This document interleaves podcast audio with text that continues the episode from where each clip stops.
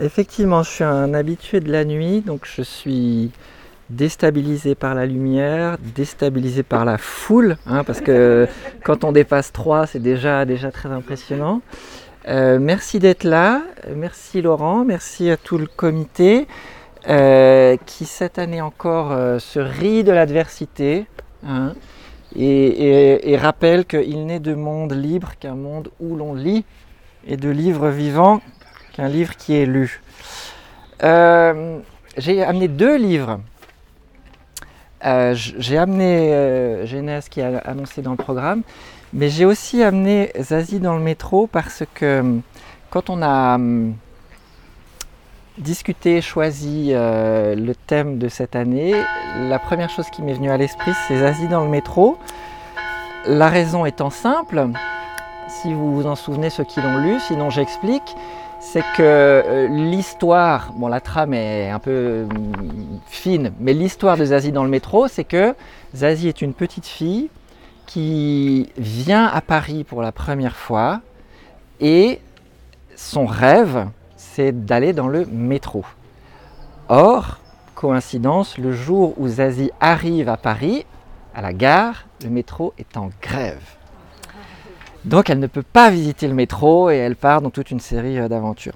Donc je m'étais dit, ah bah, bah, voilà, coïncidence, euh, le métro. Et du coup cet été j'ai relu euh, Zazie dans le métro et pour tout vous dire j'étais un tout petit peu déçu. Du coup j'ai décidé que j'allais lire autre chose, mais quand même on va se lire un extrait pour avoir un petit peu le, son, la gouaille de Zazie dans le métro. le contexte en deux phrases.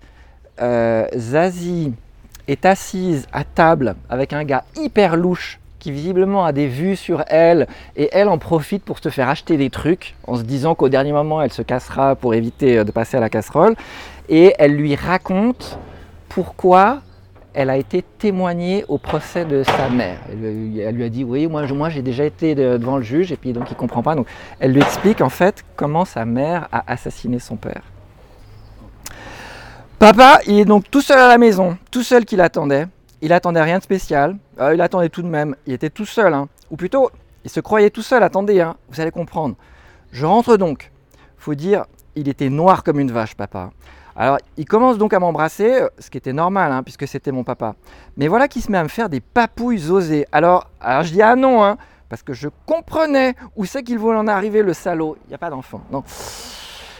Mais quand je lui ai dit ah non, ça jamais, bah lui, il saute sur la porte et il la ferme à clé il met la clé dans sa poche et il roule les yeux en faisant ah ah ah, tout à fait comme au cinéma, hein. c'était du tonnerre.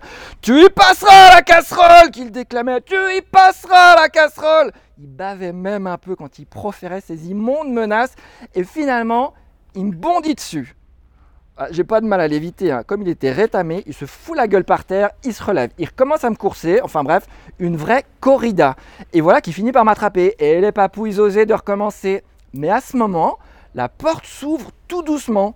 Parce qu'il faut vous dire que maman, elle lui avait dit comme ça, je sors, je vais acheter des spaghettis et des côtes de peur. Mais c'était pas vrai, c'était pour le feinter. Elle s'était planquée dans la bionderie, ou c'est que c'est qu'elle avait garé la hache et elle s'était ramenée en douce. Et naturellement, elle avait avec elle son trousseau de clés. Pas bête la guêpe, hein?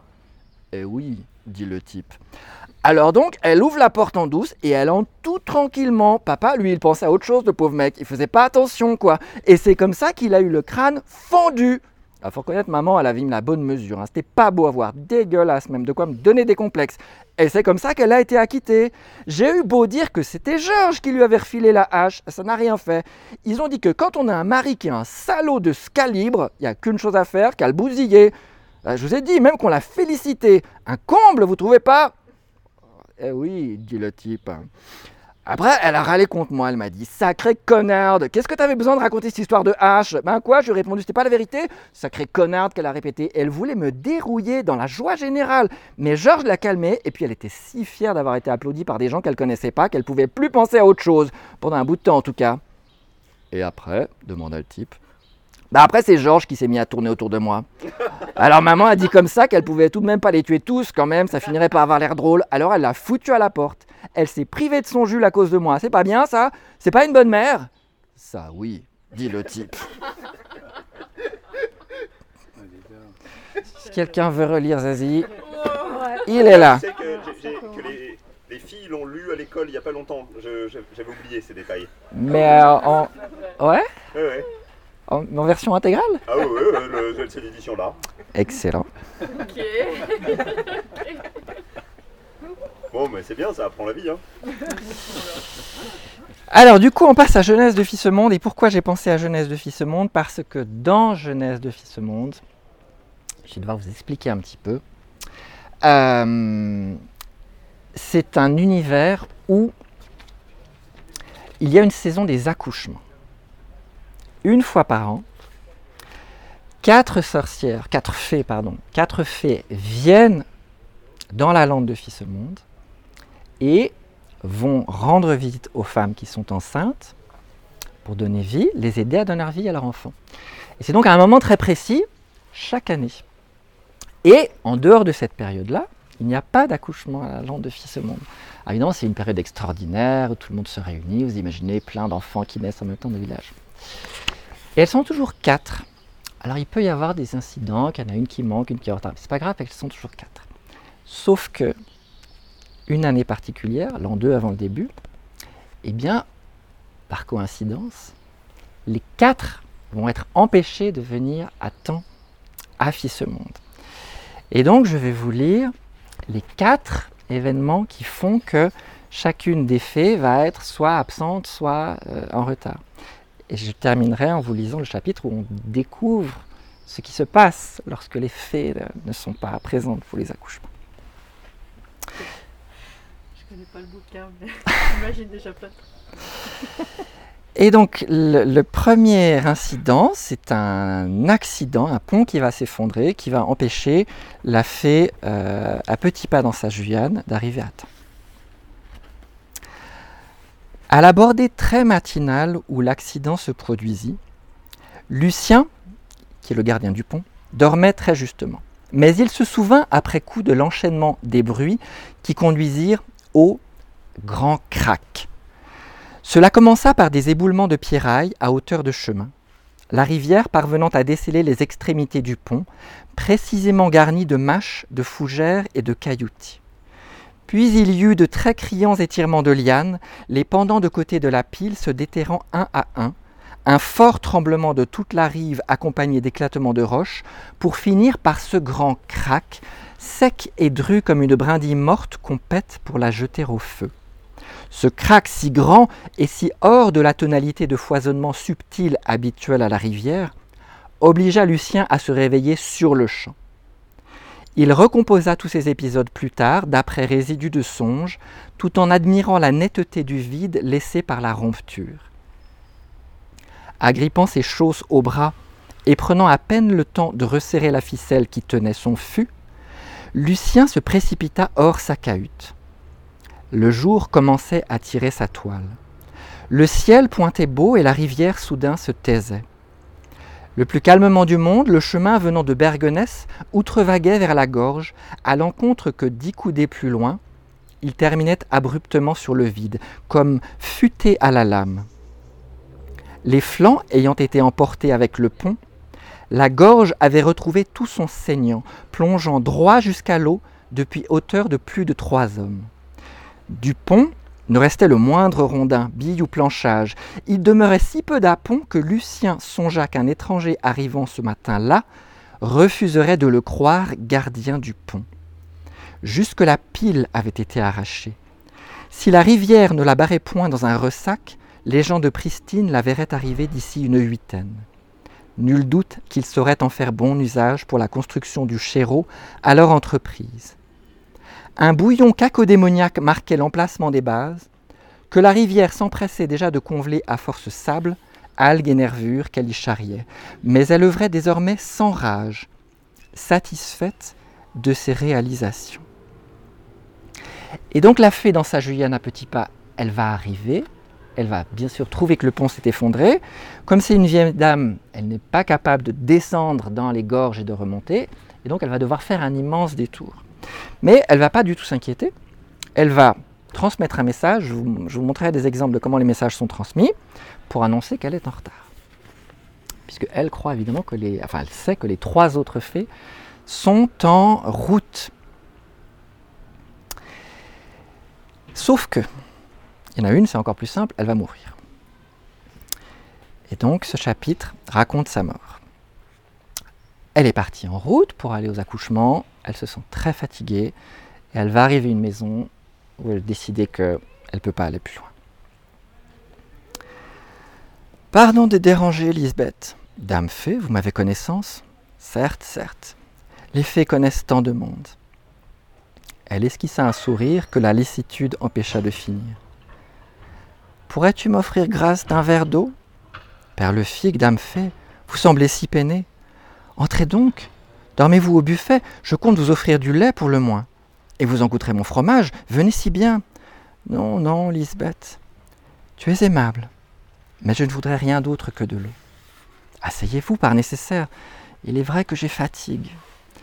Je veux bien m'asseoir, mais sans t'offenser. Je prendrai place sur la jolie banche que tu as poussée devant chez toi. Je voudrais acquérir du ciel encore un peu. Allez donc, elle est aux visiteurs. Je vous apporte l'eau. Lisbeth, si émue qu'elle s'en crut décoiffée, posa son linge et sans prendre la peine de refermer la futaie, alla chercher l'eau, puis la porta à la fée, dûment assise sur la branche. La fée but le verre d'une glotte. J'ai tant soif. C'est à cause de la foudre. Tandis que je marchais ce matin, un grand orage m'a enamouré si fait qu'il me voulait tort. La pluie et les grelons ne m'ont pas égaré. Je mérite bien mon nom de fée à pluie et vent n'y prend garde. Mais le coup de foudre que j'ai reçu sur la tête, lui, m'a d'or troublé. Je ne sais si tu as déjà reçu la foudre sur la tête, Lisbeth, mais crois-moi, c'est peine, j'en suis toute alourdie depuis. Verte moulure, la foudre? Vous devriez vous allonger et prendre repos aussitôt. Oh non, penses-tu? Ah, Lisbeth, je suis lourd, navré de tant déranger. Terminez ces bêtises, dame fée, je ne suis point dérangée. Très certainement surprise, sans plus de compte. Il y a longtemps que je n'ai vu de fée promener. Je suis tout en joie de vous voir, quoique j'ai peine à vous découvrir si pleine de fatigue. Je vais pourtant te déranger plus que tu n'as compte. As-tu grande occupation pour le jour? Rien de plus que de finir le nettoyage du mafutet. Bon, cela ira. Ta futaie ne bourgeonnera pas si tu l'oublies aujourd'hui. Que me voudrez-vous faire? demanda Lisbeth, en curieuse et serviable. Que tu n'as certainement jamais fait par le soleil. Comme tu dis, je suis très en fatigue, bien plus encore que tu ne dis. Je suis en route pour aller accoucher à Fissemonde. Vrai de la boulange que les fées vaillaient toujours chaque année à Fissemonde pour accoucher On n'avait jamais entendu dire que cela se fit encore ailleurs qu'à Fissemonde. Comment ces créants-là ignoraient-ils accoucher sans les fées? Je pensais avoir encore assez de force du voyage, mais la foudre m'en a trop pris pour abouter. Je sens que je ne reverrai pas le vieil arbre. Prenez donc tranquillité, dame fée. La maison est plus grande que ma longe. Tu es gentille, mais il n'est plus à goûter repos. La terre a tant durci que l'eau n'y pénétrerait plus. Alors laissez-moi chercher le père Brossimon, qui vous ramènera en carriole jusque chez vous. Jusque chez moi, tu n'imagines pas le chemin, Lisbeth. Père Brossimon le fera bien si je lui dis de faire, je nettoie sa mensure. Ah, Lisbeth, tu es bonne à ne pas vouloir comprendre. Je suis vieille, Lisbeth autant qu'une fée peut le devenir. Et ce jour, je n'ai besoin de toi que pour mourir. Pour mourir Allons, dame fée, ne dites point de telles choses, vous me feriez peur. Si vous vous sentez si mal, je vais chercher le docteur. docteur La fée éclata de rire aussi hautement qu'il lui restait de force pour rire. Je ris de bonté. Le docteur, tu devrais savoir qu'il m'en visite lorsqu'il ne sait plus faire. Si me soigner se pouvait, crois-moi, je ferais affaire seul. Mais détox cet air apeuré Lisbeth. Il ne s'agit pas de maladie. C'est juste mourir que je dois maintenant. Il n'y a là aucune gravité. Et donc, bonsoir. Lisbeth va accompagner la fée à pluie et vent n'y prend garde. Il va y avoir des rituels avec des champignons. La fée va mourir. Et qui, comme vous l'avez peut-être euh, senti, avait une sensibilité, une attirance pour la féerie, va décider en fait d'essayer de devenir fée. Elle va essayer de la remplacer, ça va, etc. Voilà. Alors je saute des chapitres hein, qui expliquent plus en détail, euh, etc. Alors il y a une chose peut-être que vous vous demandez, c'est s'il y a une saison des accouchements, à un moment donné précis dans l'année, est-ce qu'on peut jouer de la flûte et du tuba pendant toute l'année? Non, bien sûr que non. Il y a un règlement qui s'appelle le- la réglementation de l'entremêle à Fils-Monde. Et donc il y a un règlement aussi de quand, qui, comment on peut faire pour éviter qu'il y ait des accouchements qui soient en dehors de la période des accouchements. Voilà, si ça vous intéresse, euh, je passe le livre à la fin, à qui veut. Donc, la fée à Pluivant regarde meurt sans s'inquiéter, puisque elle pense que les autres fées sont en chemin, etc. Alors elle va envoyer un message télépathique, puisqu'évidemment les fées pratiquent la télépathie, aux autres fées, mais qui va être intercepté par l'orage, etc. Donc ju- jusqu'à ce moment-là, voilà, le, le drame se noue que les fées ne sont pas en, en train d'arriver. Ah, il y a une plus jeune fée. euh, qui risque pas de mourir. elle risque pas du tout de mourir et c'est même, euh, c'est seulement la deuxième année qu'elle se rend à Fils Monde. Euh, c'est la, dernière fée qui a été initiée à la féerie. Euh, et elle, bah, elle va être imprudente, c'est-à-dire qu'elle va se retarder euh, elle-même en prenant soin de quelqu'un. Elle va, vivre la féerie, mais à un moment où voilà, elle, elle aurait mieux fait d'avancer. Donc elle, elle est en chemin comme les autres et elle passe à côté d'une maison qui est très délabrée et elle entend un bruit, elle a l'impression qu'il y a quelqu'un dans cette maison. Elle s'approcha de la porte, appela sans recevoir de réponse. La curiosité et l'inquiétude étant plus fortes, elle poussa le montant de bois branlant, avança parmi les carreaux découverts et chercha dans l'obscurité Oncle ayant toussé et gémi. En l'absence de feu ou de bougie, la lumière donnait maigre. Il fallut à la fée brousser de poils et la conviction apportée par de nouveaux toussements pour distinguer dans le fond de la piouze un vieil homme allongé sous des couvertures passées d'âge. Elle s'avança jusqu'au vieillard, transportée et inquiète. Papy, vous avez fort méchant de tout qui me chagrine. Est-il possible que vous habitiez dans cette ruine et seul Allons, allons. Je vis ici depuis de nombreuses années, j'en ai fait mon confort. Ma solitude vaut fruit de mon inexistence. Je ne saurais en avoir regret ou en faire reproche à Onc. Quant à Matou, c'est la simple attardement d'un coup de trahison que j'ai reçu à Courge dernière. Un grand orage m'a mouillé jusqu'au cœur un jour de promenade. Le mal m'en est revenu si fait. Un attardement de coup de trahison? Mais l'état est très sérieux, tant plus à la vue de votre barbe blanche. L'attardement se décidera à passer quand les chaleurs le chasseront. Vous ne sauriez garder le lit et tousser ainsi jusqu'aux chaleurs, qui attendront une, longue, une lune arrondie encore. Il n'y a rien que l'on puisse faire, ni vous ni moi. Le coquin qui me dit que je ne saurais rien y faire, vous n'avez donc point aperçu que j'étais fait? Le vieux se redressa au coude, malgré sa fatigue, et tourna la tête vers les yeux verts de gris. Une fée? Bernique? Vraie mise, je le vois, vous êtes dame fée Cela fait si longtemps que je n'ai vu de fée. Quand j'étais gamin, j'en voyais passer souvent sur la route depuis le poste que je tenais pour mon père. Je nettoyais les ailes de son moulin des batlingeaux et des chanfrillons, colporteurs ou autres insectes qui aiment jouer à tourne-ciel en se posant sur les ailes des moulins à vent. Lorsque j'inclinais fait, je descendais en courant jusqu'à elle, leur apportant les champignons que j'avais récoltés à mon office. En échange, elle m'offrait des sucres de Rosetti ou des fruits en boule. Elle m'en offrait aussi quand je n'avais pas de champignons et me racontait des histoires en marchant. Mais avec les années, les fées se sont fait rareté, j'ai grandi jusqu'à ce qu'il ne place plus aucune fée sur la route du moulin. D'ailleurs, mon père est mort et son moulin est tombé en terre. Allons, allons, figue de votre nostalgie, puisque je suis là. Il en reste des fées. Et en gage de chansons ou bonbons, je vais surtout m'occuper de votre tout, vous offrir d'épais bouillons et vous faire respiration des écorces qui conviennent à votre état. Vous avez certainement plus grave occupation en cours, dame fée. Je suis un vieillard négligent de sa cahute et de ses dents. Allez plutôt offrir votre aide à la jeunesse qui ne saurait même imaginer la signification d'une fée, ou à des batailleurs qui ont besoin de vous pour conclure de belles œuvres. Par mes serments de fée, je ne vous laisserai pas en si triste mine. Là où me porte l'ouvrage, n'ayez crainte, d'autres fées sauront remplir mon office à ma place. D'ailleurs, je compte bien vous voir sur pied dans les trois jours et pouvoir ensuite rattraper mon retard. Où est-ce donc qu'on vous attend? Assez parlé, je suis là pour vous accorder du repos et du mieux, non pour vous échauffer en souvenirs et faits de ce monde. Je vais de ce pas cueillir les herbes dont j'ai besoin pour vous soigner. À mon retour, je mettrai ordre à la chaumière, sauf votre permission. J'accomte seulement qu'une flambée vous fera bonheur au corps et à l'âme. Avez-vous du bois taillé par ici? Il doit en rester derrière la cabane, du cèdre, mais il est à l'eau. La fée inspecta le bois, puis partit en forêt ainsi qu'elle avait dit. Le lendemain, à force bouillon, chaleur et respiration, le vieil homme avait l'humeur plus souriante et la tête moins lourde. Cependant, sa toux persistait. Il en fut ainsi quatre jours.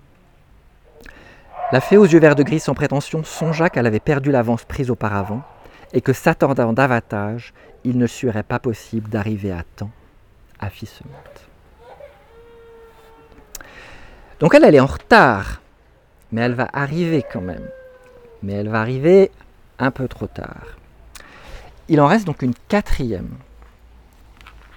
Et vous avez peut-être noté que à chaque fois, il y a une intervention extérieure qui provoque le retard des faits. C'est La foudre, un effondrement de pont et un vieillard. J'ai compté les interventions extérieures. C'est le grand orage. À chaque fois, il y a eu un grand orage qui a soit mouillé la foudre, soit créé l'inondation, etc. Donc, évidemment, ce n'est pas une coïncidence. c'est une fausse coïncidence. On découvre après que voilà, c'est le grand orage qui a fait en sorte que. Pendant ce temps, évidemment, c'est la panique dans le village de Fissemonde. Euh, alors, euh, ils vont déléguer euh, un personnage qui s'appelle le menteur. Alors, le menteur, c'est une autre caractéristique de Fissemonde. Euh, partant du principe que quand on dit une mauvaise nouvelle, on redouble le malheur. Hmm. À Fissemonde, il y a un menteur qui est chargé de dire les mauvaises nouvelles. Mais comme c'est un menteur, quand il parle, il ment. Donc il donne la mauvaise nouvelle, mais en annonçant une bonne nouvelle. Mais les gens comprennent, comme c'est le menteur, qu'en fait c'est une mauvaise nouvelle. Au moins, il redouble pas le malheur. Et au moins, il ne redouble pas le malheur. Exactement. Donc il y a le menteur qui va partir chercher la plus jeune fée avec laquelle il est en communication en songe parce que lui-même est en fait pas tout à fait aussi blanc que etc. Bref. Alors je vais vous lire. Ah non, j'ai perdu ma, ma quatrième fée. Et hum, ah oui, vous avez peut-être aussi remarqué qu'il y a une histoire de chanfrillon. Les ailes. Exactement, les petites bêtes qui se posent sur les ailes du moulin et euh, en fait elles sont très importantes. Chacune des fées, on se rend compte, se promène avec, euh, des, chanfrillons et en fait c'est ça qui est, qui est déterminant. C'est-à-dire que sans chanfrillon, vous allez voir que les accouchements ne peuvent pas se passer... euh, Ah, je, vais retrouver, je cherche ma, quatrième fée. Voilà. Et donc, euh, la, quatrième fée, ce qui va lui arriver, c'est qu'elle va avoir un de ces chanfrillons qui va euh, lui goûter la cire de l'oreille. Les chanfrillons est un très, très gourmand de cire d'oreille.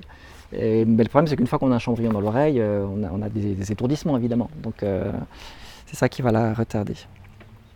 Donc, c'est la quatrième fée, comme je vous l'ai dit, Raoul, qui a préparé ses affaires la veille et qui se prépare à partir euh, ce matin-là. La fée fut aussitôt prise d'un immense étourdissement et ne put se dégager autrement qu'en retombant de toutes sur le lit. Foutre, foutre, foutre, j'ai un chanfrillon mangeur de cire dans l'oreille. Quel idiote Il a dû s'ajouter hier soir tandis que je les recomptais. Le grand orage de l'après-midi avait tant excité les pauvres bétoles. À très grand-peine, elle se mit à quatre pattes, se traîna jusqu'au chéron sur lequel elle avait laissé sa mulette, demanda au castor de la descendre jusqu'à elle et inspecta de rechef. 20, 21, 22. Foutre Simonie de ma bouille, j'avais sûr. Stupide, stupide, stupide fait comme je voulais dire Raoul. À ton âge, échapper un chanfrillon. Par gare, la veille de ton départ pour fuir ce monde. En panique, elle tenta de se souvenir quand, pour la dernière fois, elle s'était nettoyé les oreilles. Non, pas à mon dernier bain, pas au précédent non plus, ni à la cascade de Montelbru, puisque j'avais oublié ma plume à oreille. Bigre, ce satané champignon va avoir de quoi manger pour la semaine. Ma maman me disait bien de me laver les oreilles plus souvent. Si tu ne te laves pas les oreilles, les chanfrillons mangeurs de cire viendront les lurer à ta place. L'étourdissement lui prenait si fort qu'elle s'allongea sur le sol en misère. Elles sont venues, les charmantes bêtes. Ainsi d'ailleurs ai-je appris à les apprivoiser et suis-je devenu fée? Cependant, en ce jour, ah non, vraiment vader à autre que me nettoyer l'oreille La fée s'efforça de se lever une nouvelle fois. Elle n'accroupissait qu'à peine qu'elle sut la chose tout à fait, absolument, définitivement impossible. Reprenant en douleur à quatre pattes, elle moutonna jusqu'à la fenêtre de sa chambre et l'ouvrit d'un bras, car lever les deux aurait fait supplice. Moutonnant jusqu'à la commode à couture, elle attrapa dans le second tiroir une forte bobine de ruban à coiffe. Retour moutonnant jusqu'à la fenêtre, elle accrocha une extrémité de la bobine à un parement de rideau, la jeta à l'extérieur, puis regagna très péniblement son lit. Gontran va forcément passer, songea-t-elle en refermant les yeux épuisés.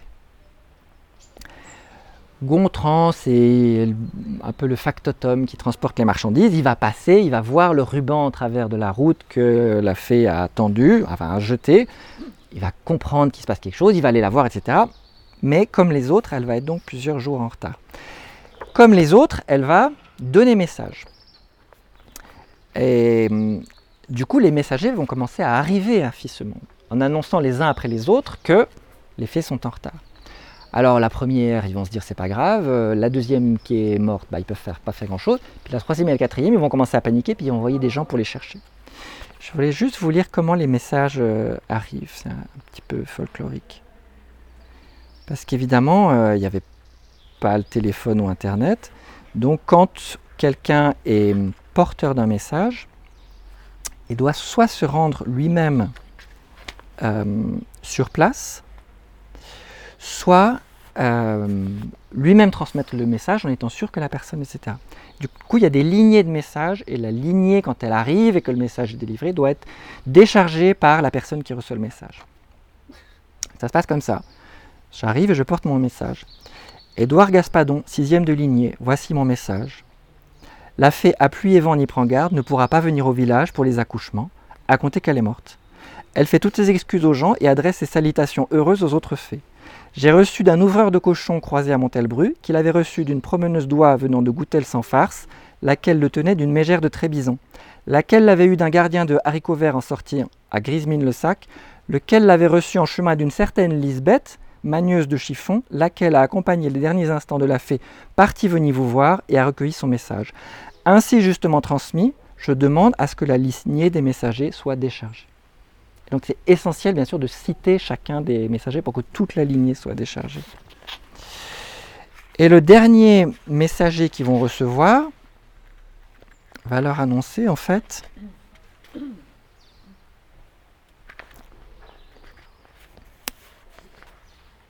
euh, deux, les deux absences.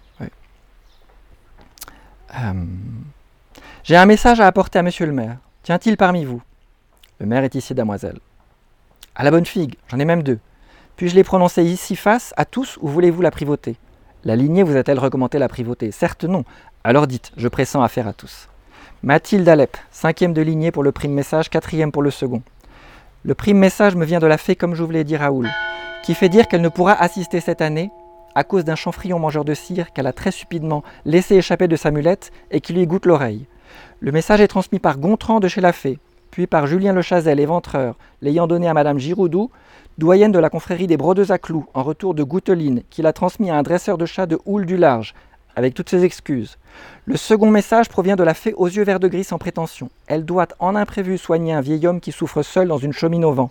Elle ne saura être à temps pour les accouchements. Je l'ai reçu d'un gamin croquant des pommes qu'il avait eu d'une mégère de Trichâteau, laquelle le tenait d'un clabaudet ayant croisé la fée entre Comenfeu et Ventrimouture, avec toutes ses excuses. Et là, les villageois vont être tellement euh, euh, abasourdis qu'ils vont oublier de la décharger. Du coup, elle va fondre en larmes. Il va falloir rechercher quelqu'un pour la décharger. Je passe. Du coup, c'est la panique. Du coup, c'est la panique. Et du coup, les femmes qui doivent accoucher et qui savent que les faits sont en retard, évidemment, s'inquiètent aussi. Donc, il y a la guérisseuse, qui n'est pas une fée, qui va commencer à euh, s'occuper d'elle, essayer de les calmer, aidée par le maire qui s'appelle Donatien. Et en même temps, ils vont chercher les fées, les fées vont envoyer des songes, etc. Mais au final, les fées ne vont pas arriver à temps pour la première femme qui va accoucher. Et du coup, je vais vous lire le chapitre où elle accouche,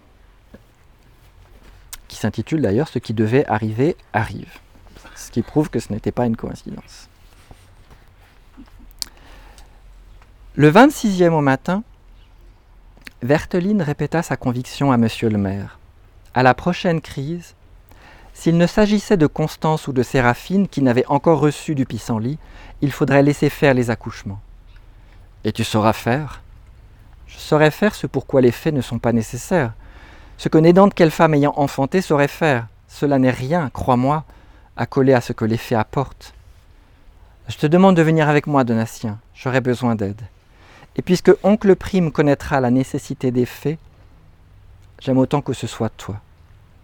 Des crevisses, il faudra décider après du dire et du faire. Cela te reviendra. Explique aux maris et aux mères que nous devons être seuls. S'ils ont du mal à comprendre, sois rude. Foin de précipitation à répandre la douleur. Monsieur le maire eut le cœur gros lorsqu'il fut appelé, à la mi-jour, chez Autrille. Son habitude et sa conviction des coutumes de fils monde lui étaient telles qu'il n'avait jamais ressenti le désir de percer certains mystères de fées. Enfant peut-être, on est plus curieux, mais le goût lui avait passé depuis force cerise. Là où tant d'autres auraient voulu savoir, il aurait donné cher à cette aurore pour conserver son ignorance. Il arriva chez Autry, où Verteline le reçut en le gourmandant selon l'usage. Dépêche-toi donc, libère-nous de la compagnie et viens m'aider au linge.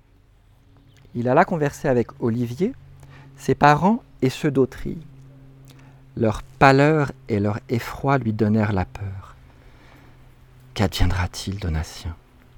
Le petit vivra-t-il? Et Autry Quel sort leur sera jeté en l'absence de fées S'il y a malheur, comment ferons-nous, puisque le menteur manque lui aussi? Monsieur le maire plongea à brasser dans ses trésors de jovialité et d'optimisme. Allons, allons, les enfants, l'horreur est belle et grande. Il s'agit d'une naissance. Une naissance qui vous est chère, proxime, précieuse. Certes, nous bousculons Dante la coutume, mais croyez-vous que les fées auront le mauvais cœur de nous reprocher de ne pas les avoir attendues Corne gidouille, le retard est l'heure, nous avons fait tout notre possible. Naturellement, il y aura chifoun, tour de fée, angue paroles mystérieuses à dire pour le complet bonheur du bambin. Lorsqu'elles seront venues jusqu'à nous, cela sera fait en son temps. Pour l'instant, Verteline sait y jouer, n'ayez crainte. Maintenant, laissez-nous. Verteline dit qu'il faut du calme. Ne pouvons-nous rester? Non, non que non. Quand je vois vos mines, vous feriez peur à l'enfant. Allez vous reposer et je viendrai par mes pieds vous dire la bonne nouvelle. Donatien rejoignit Verteline et Autry dans la chambre, lesquels bavardait durement. Mais quand pourrais-je le voir Quand tu auras pris du repos et que ces saignements auront cessé? Donatien, aiguise ce couteau et passe-le à la liqueur. Mais pourquoi Verteline reprenait Autry. C'est ainsi qu'y fait-on. Demande à ta mère. Tu pourras tout ton loisir le contempler après. Autry voulut réprimer, mais fut saisi de douleur. Quand tu auras fini du couteau, refais-nous du lierre doux, en mettant moitié moins de feuilles. Ça n'empêchera Bigne, mais du moins, ça calmera Autry ça fera autant de calme en plus pour nous. Au fait, as-tu pensé à faire savoir à la fée de nous rejoindre ici immédiatement, par bonheur qu'elle arrive? Tout le village le sait. Outre, j'ai envoyé ce matin Corridon et Serge vers Ventrimouture, avec des chevaux frais, pour aider les yeux verts de gris sans prétention à arriver plus vite. Belle idée, Donatien. Je sens pourtant que nous allons devoir faire seuls pour Autry. Le plus dur ne sera pas l'accouchement.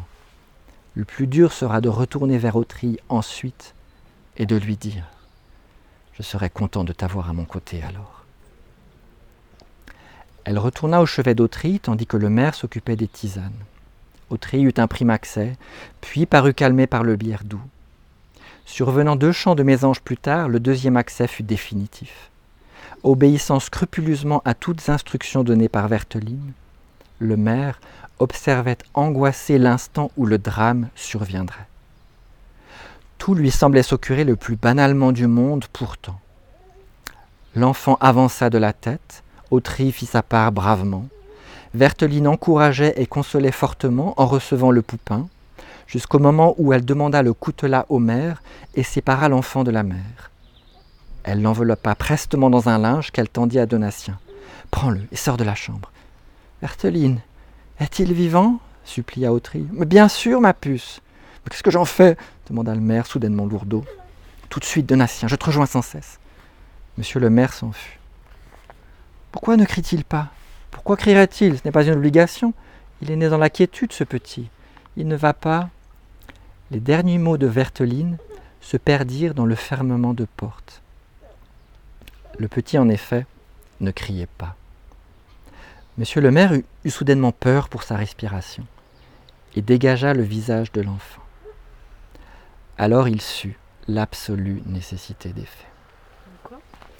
L'absolue nécessité des faits. Ça, c'est la fin de la première partie qui est plusieurs choses que vous auriez dû savoir. Et la seconde partie, c'est plusieurs choses que vous n'auriez pas dû savoir. Et donc, alors, je peux vous révéler machin, mais je, si quelqu'un veut le livre, je l'offre volontiers, donc je ne révèle pas forcément euh, voilà, ce qui- pourquoi il y a les faits. Qu'est-ce qui va se passer quand il Yes.